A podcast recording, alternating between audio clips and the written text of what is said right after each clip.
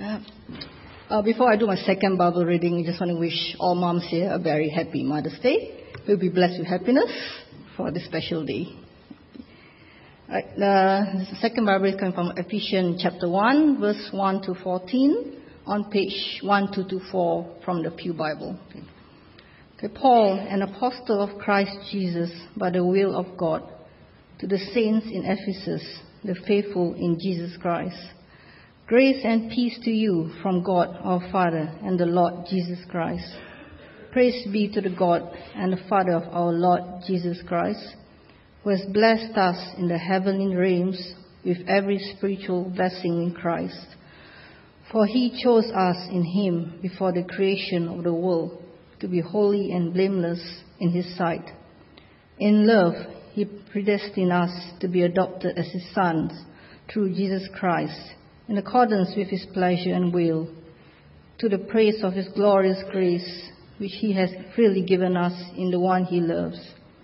In him we have redemption through his blood and forgiveness of sins in accordance with the rich riches of God's grace that he lavished on us with all wisdom and understanding. And he made known to us the mystery of his will according to his good pleasure which he purposed in Christ to be put into effect when the times will have reached their fulfillment, to bring all things in heaven and on earth together under one head, even Christ. In him we were also chosen, having been predestined according to the plan of him who works out everything in conformity with the purpose of his will, in order that we, who were the first to hope in Christ, might be for the praise of his glory. And you also were included in Christ when you heard the word of truth, the gospel of your salvation.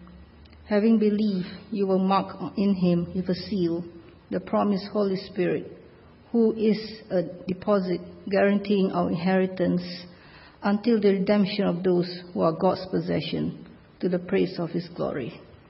Thank you, Lord, for your precious words. Amen. Thanks, Rose, for reading um, that wonderful passage of Scripture, Ephesians chapter 1. We're going to look at uh, Ephesians chapter 1 this morning, particularly verses 13 and 14, which is uh, the basis of our text for this morning. So I want to encourage you to keep your Bibles open uh, to uh, that chapter. Let's, let's pray. Heavenly Father, we thank you for your word. We thank you that we can have it read freely in this country and uh, have it explained. We thank you that we can enjoy the freedom in this land to meet like this in this building today. Father, we pray that your Holy Spirit will help us understand this word, apply it to our hearts and lives, that we'll be strengthened as we leave this place to know that we have been sealed uh, with, with the Holy Spirit. The seal of ownership of God is upon our lives. In Jesus' name, Amen. Well, friends, um, have you ever lost something? Perhaps you've lost uh, a toy when you were a young uh, young person. I, I, remember I had a, a, little car that I used to, you know that I collect cars. Uh, if you have any spare uh, matchbox cars, just uh, if you want to get rid of them, no, just send it around to me. It's fine.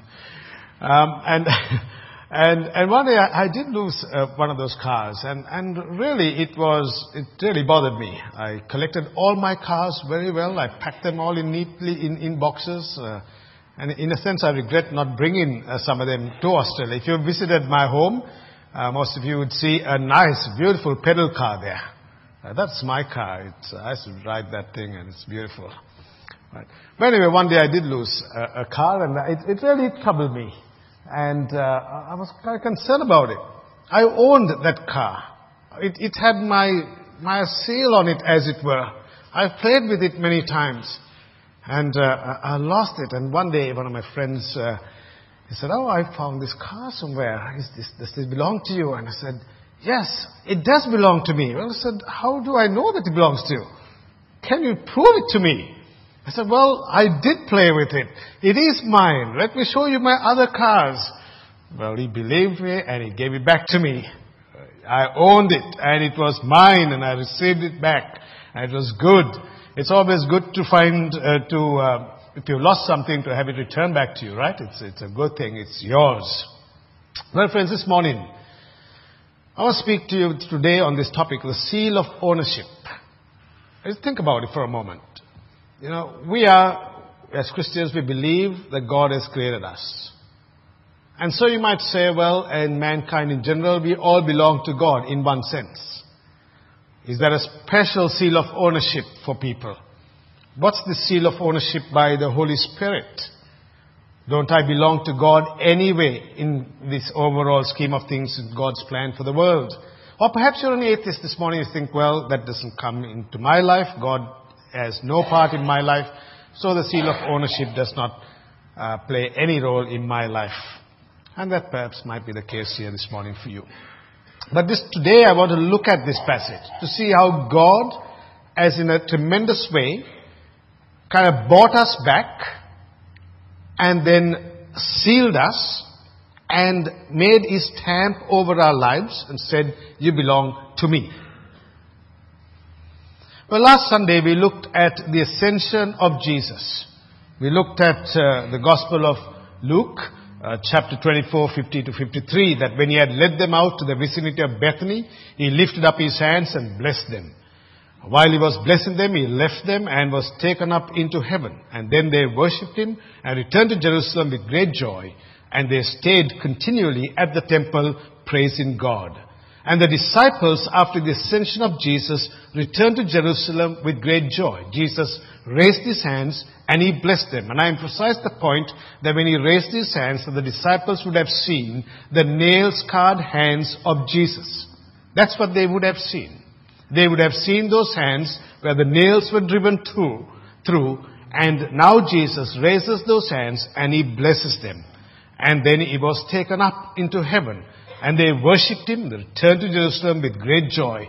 They were not despondent over the departure of Jesus. They returned with great joy, worshipping and praising God.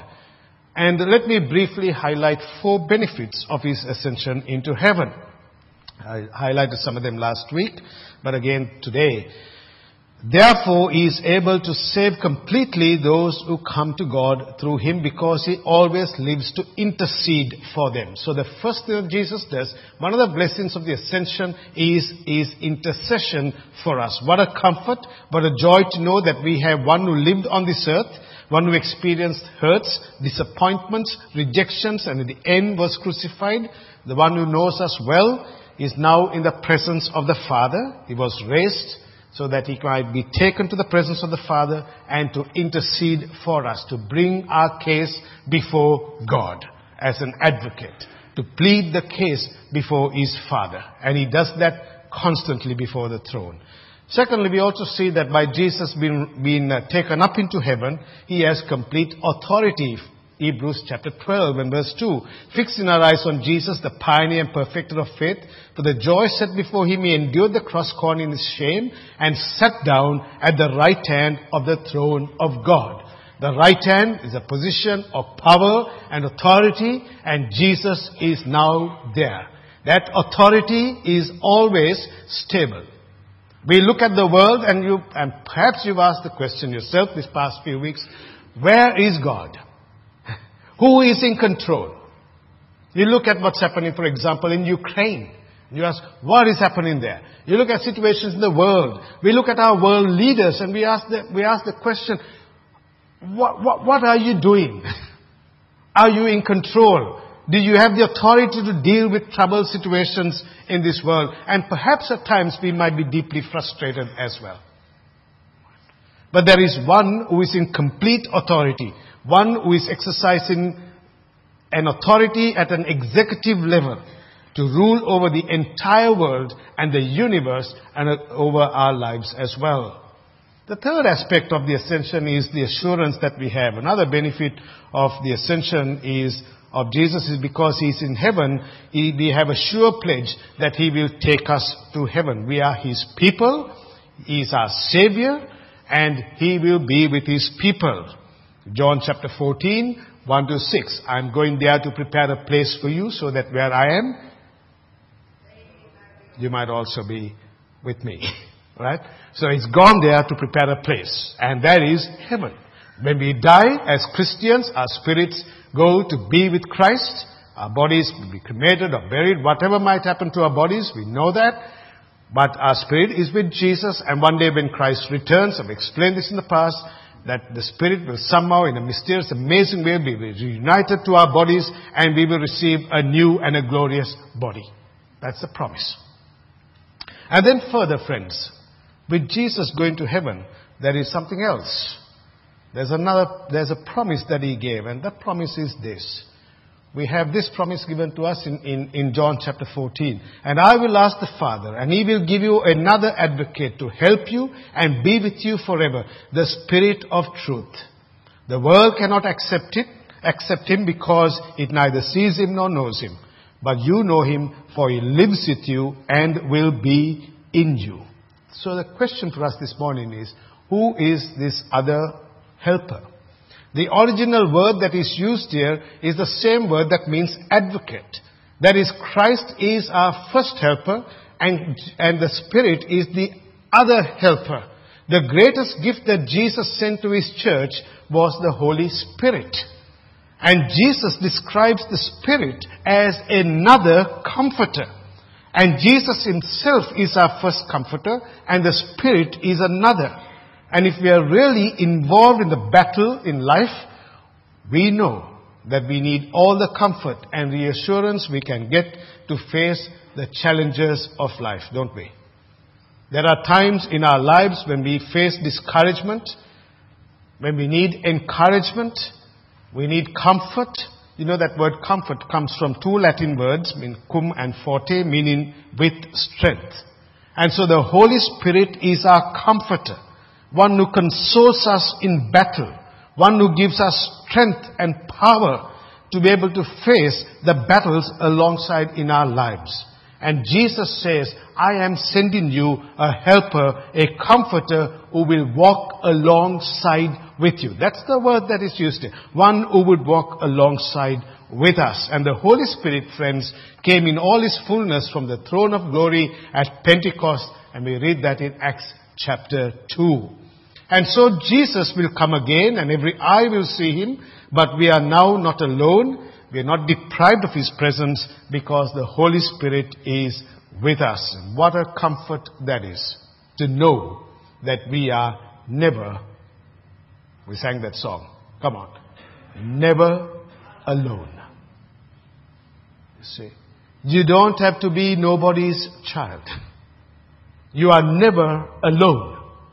The spirit of comfort is with us. And I'm going to explain further on the role of the Spirit specifically this morning as we look at our text here in Ephesians uh, chapter 1, 13 and 14, where Paul brings out the work of the Spirit by saying that the Spirit does something, and that is that He seals you. God seals you with His Holy Spirit. What does that mean? Well, let's look at this passage. Paul says, and you were also included in Christ when you heard the message of truth, the gospel of your salvation. Look at Ephesians chapter 1. Paul says to them that they were also included, that is the Gentiles, the non-Jews are part of God's plan of salvation. And how were they included? Look at verse 13. And you were also included in Christ when you heard the message of truth, the gospel of your salvation.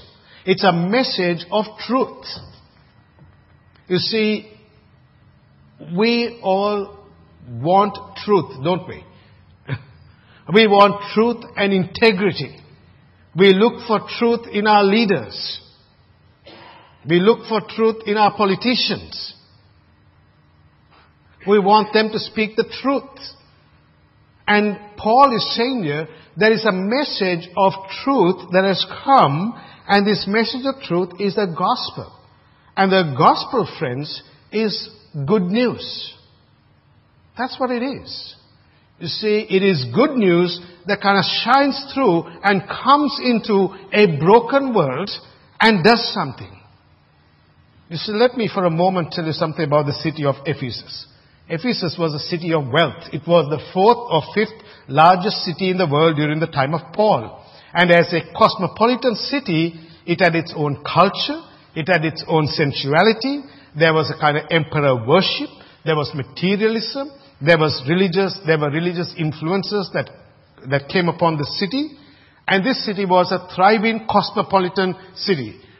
Uh, perhaps, uh, I won't say as livable as the city of Melbourne is, but take a look at Melbourne City, a very vibrant, cosmopolitan city, right? We live in a great state. We live in a great state here in Victoria, the capital of sporting, the sporting capital in the world. It's all happening in Melbourne. But think about this city, and, and, and think about the city of Ephesus. But God, in this city that was kind of having all of these influences, that was driven by its own passion, God showed mercy to this city, and out of this city, He drew people unto Himself, the Ephesian Christians. And so we should never give up on our cities. Are you praying for the city of Melbourne? Are you praying that we'll be able to reach this great city of Melbourne for Christ? Has God not raised people from Victoria, this great city of Melbourne that we live in, in the, in the suburbs of Melbourne? People unto Himself, a vision for our cities. And God called the people from this city to be His own. Right here in Ephesians. The, the Ephesian church, the Ephesian Christians. And if you look at Ephesians chapter 1, uh, I'm not going into all the details here this morning. There are some significant themes, significant doctrines in Ephesians chapter 1. We see this whole process of God calling a people before the foundations of the world. And it is also apparent, friends, in Ephesians chapter 1, if you look at it carefully, my understanding, Ephesians chapter 1, I read the chapter and I understand it, it is a Trinitarian chapter as well. You see, it has the work of the Father, it has the work of the Son, and it has the work of the Holy Spirit. And you can summarize it by saying it is a Trinitarian chapter because you see God at work, the Father, the Son is at work through in Jesus Christ, and you see the Holy Spirit is at work as well. And so when people say we don't believe in the Trinity, well, show them Ephesians chapter 1. And you will see it there. The Father has called, the Son has redeemed, the Holy Spirit has sealed. See, Father, Son, and Spirit is at work in the lives of God's people. And the Ephesian Christians needed, needed to be reminded of that as well. And so the Holy Spirit was at work. And the question for us this morning, very briefly, who is the Holy Spirit? Two words, holy and spirit. Right? The word holy means to be separated. The spirit means breath or wind. That's the original word that's been used there, both in the Hebrew and in the, in the, in the Greek. It's a breath or wind, and therefore the spirit could be called breath of God. Perhaps a good title for uh, spirit. The word breath or wind is a very intense word and is a very powerful word as well. The, the, the, the word that is used here, it's an intense, powerful wind or storm. Think about it, friends. On the day of Pentecost, what do we read in Acts chapter, chapter 2?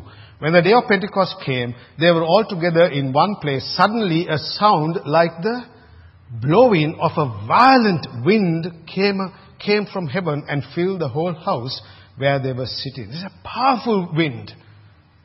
Therefore, it is, it is a powerful energy that was at work. So, who is the Holy Spirit? Is the Holy Spirit a force? May the force be with you. or is the Holy Spirit a it? It is this. Or is the Holy Spirit more than that? Now the Jehovah Witnesses or the Mormons don't believe in the work of the Holy Spirit.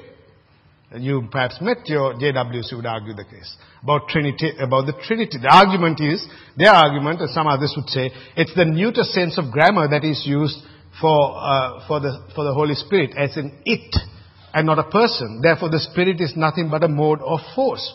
But the Greek neuter can also be used as a masculine noun. And the Bible tells us that that's how it is being used here as well.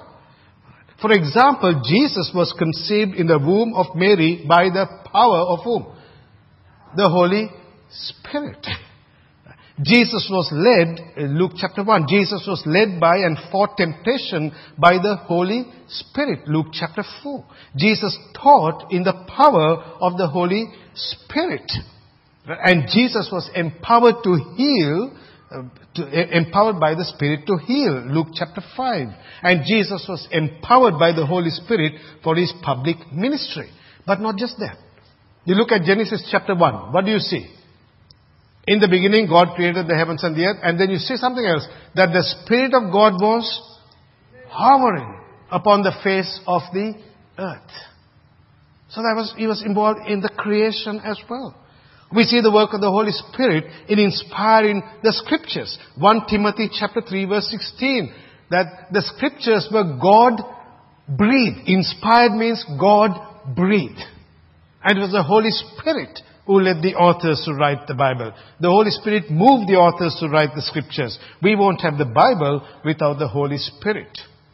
And the New Testament speaks of, for example, don't grieve the Holy Spirit. Don't resist the Holy Spirit. And so, friends, this morning, we can clearly state that the Holy Spirit is a person. That he has personality. He has intelligence. He guides. He searches. He's part of the creation work of God. He, he looks at the hearts of people. And the Holy Spirit is a person and not a it, not a force.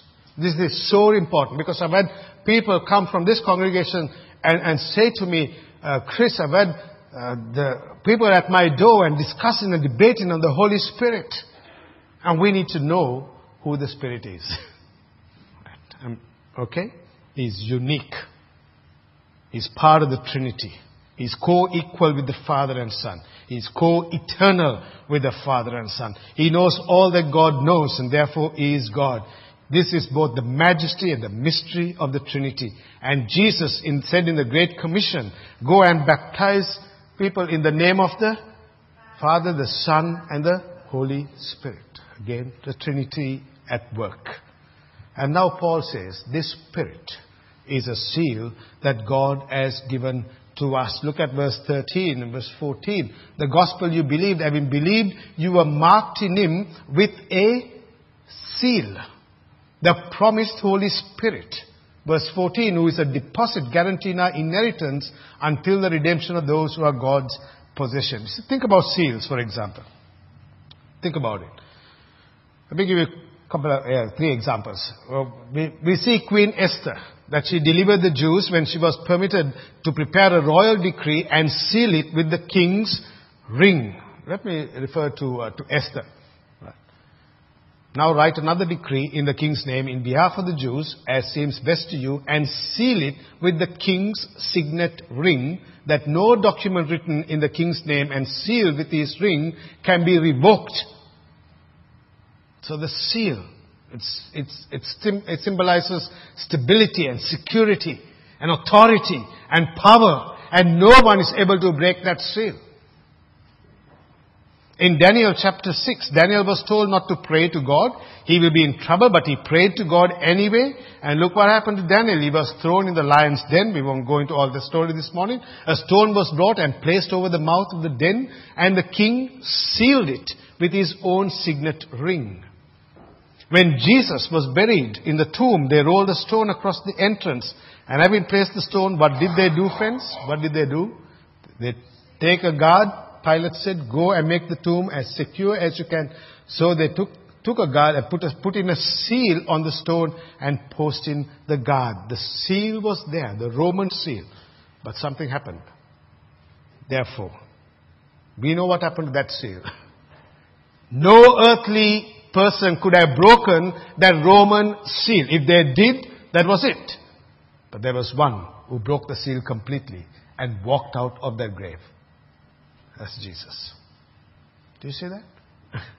Signifying his authority and his power. A power that is beyond Rome. And Paul is saying here that your life has now been sealed it is the seal of the King of Kings and the Lord of Lords that cannot be broken. That is, friends, when you were converted, or if you're not converted already by God and become a Christian, that is when you are born again by the work of the Holy Spirit, God does something. God puts His ownership on you by His Holy Spirit in you, and God stamps His signature upon you and says, You are mine. Wow. Did you see that? You see, we have, God created us in His image. We know that.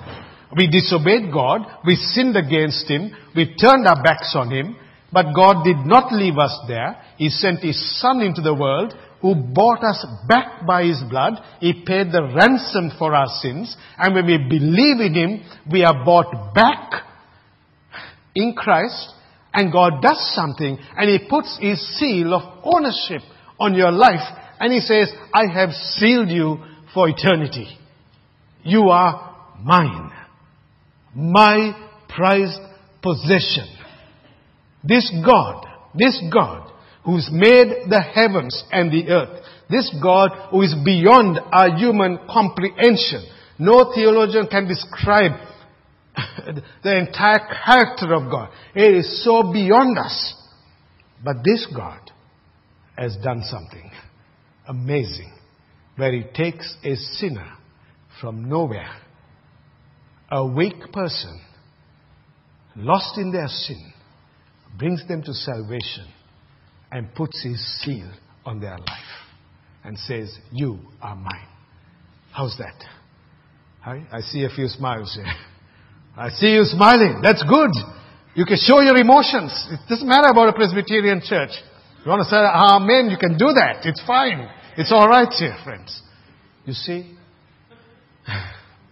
You see, this is what, what we see here in the text here, isn't it? The seal is different from all other seals, friends. He has sealed you, therefore you are secure, and no one can touch or break that seal. The seal is the sign of our security. He seals every believer in the possession of, of, all the, of all the blessings of redemption. And here lies the assurance of salvation and confidence. And I, friend, friends, I think of the suffering of God's people in many parts of the world.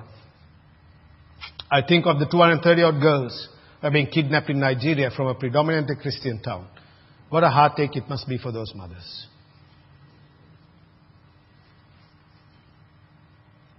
How, how, how can they celebrate Mother's Day?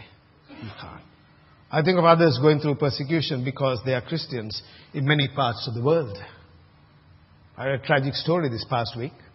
A nine year old girl was gang raped, a Christian girl in a village. You see, this is the kind of stuff that's happening. And you see, where is our security, isn't it? Where is our security? Where is your security? You, you, you know that, that in this life, in this earthly life, nothing is secure. Nothing. Absolutely zilch. You know that. Our wealth can disappear with one crash in the stock market. Gone. Our health can be affected with one visit to the doctor. Be gone. Our earthly treasure can disappear in a flash. Uh, we were watching, uh, as a family, we were watching a documentary recently on sinkholes in the world. Did anyone see that documentary? Maybe you didn't this past uh, two weeks ago. Where, where, where, you know what a sinkhole does, where suddenly the earth disappears, gives way, and creates a massive hole in the ground. It was just frightening to see it happen. It was so sad to see people lose their houses, their properties, and, and some of them lost their lives. A matter of seconds. Gone. You see, nothing is secure.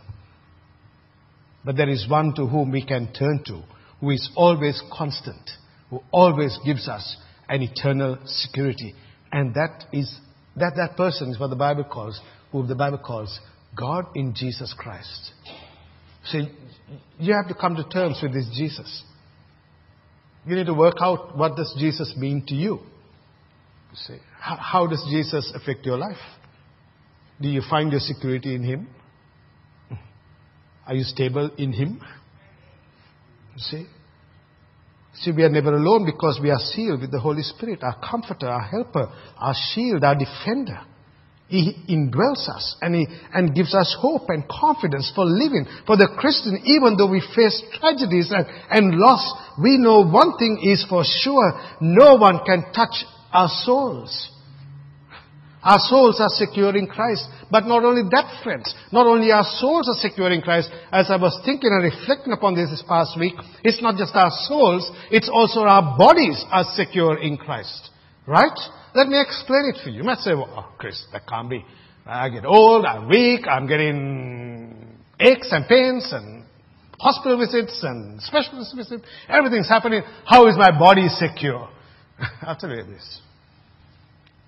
Philippians 3 21.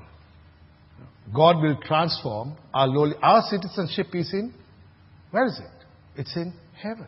And when He appears, He will transform our lowly bodies so it will be like His. See, it's just the soul is secure in Christ and the body is secure in Christ as well. That His body will be reunited with the soul and will receive a glorious new body. How secure is that, friends? No one can underwrite that, can they? No insurance company can give you that guarantee. it's God's word that gives us that guarantee this morning. Our security comes in Him. And it gives me great joy, friends. You see, sometimes in life, and in ministry as well, I'm just sharing, there are moments that you go through your ups and downs, and all pastors and ministers know that. You might have a bad week, but you still have to rock up on Sunday and stand up here and deliver a message and come here and pretend that everything is fine. there are many times that I have prayed, Lord, it's not about what I think, it's not about what I feel. Your people are precious to you. And I have an opportunity to share this precious word with your people. I am not part of the equation, God. Put me outside. Put me, bring me down into my knees so that I can lead your people. It's about you, it's about them, it's not about me. You see what I mean? And God gives strength to do that. See, because we're sealed in the Holy Spirit. The Spirit is our shield, is our guardian, is, is, is, we, we are sealed with the living God. The Spirit keeps us personally. What a comfort, what a wonderful assurance, what a great joy. And Paul says this, so it's a deposit guaranteeing our inheritance until the redemption of those who are God's possession to the praise of His glory. The Holy Spirit is a deposit, a down payment. Just like when you sign a contract to buy a house, you pay your down payment and you wait for the settlement date, right?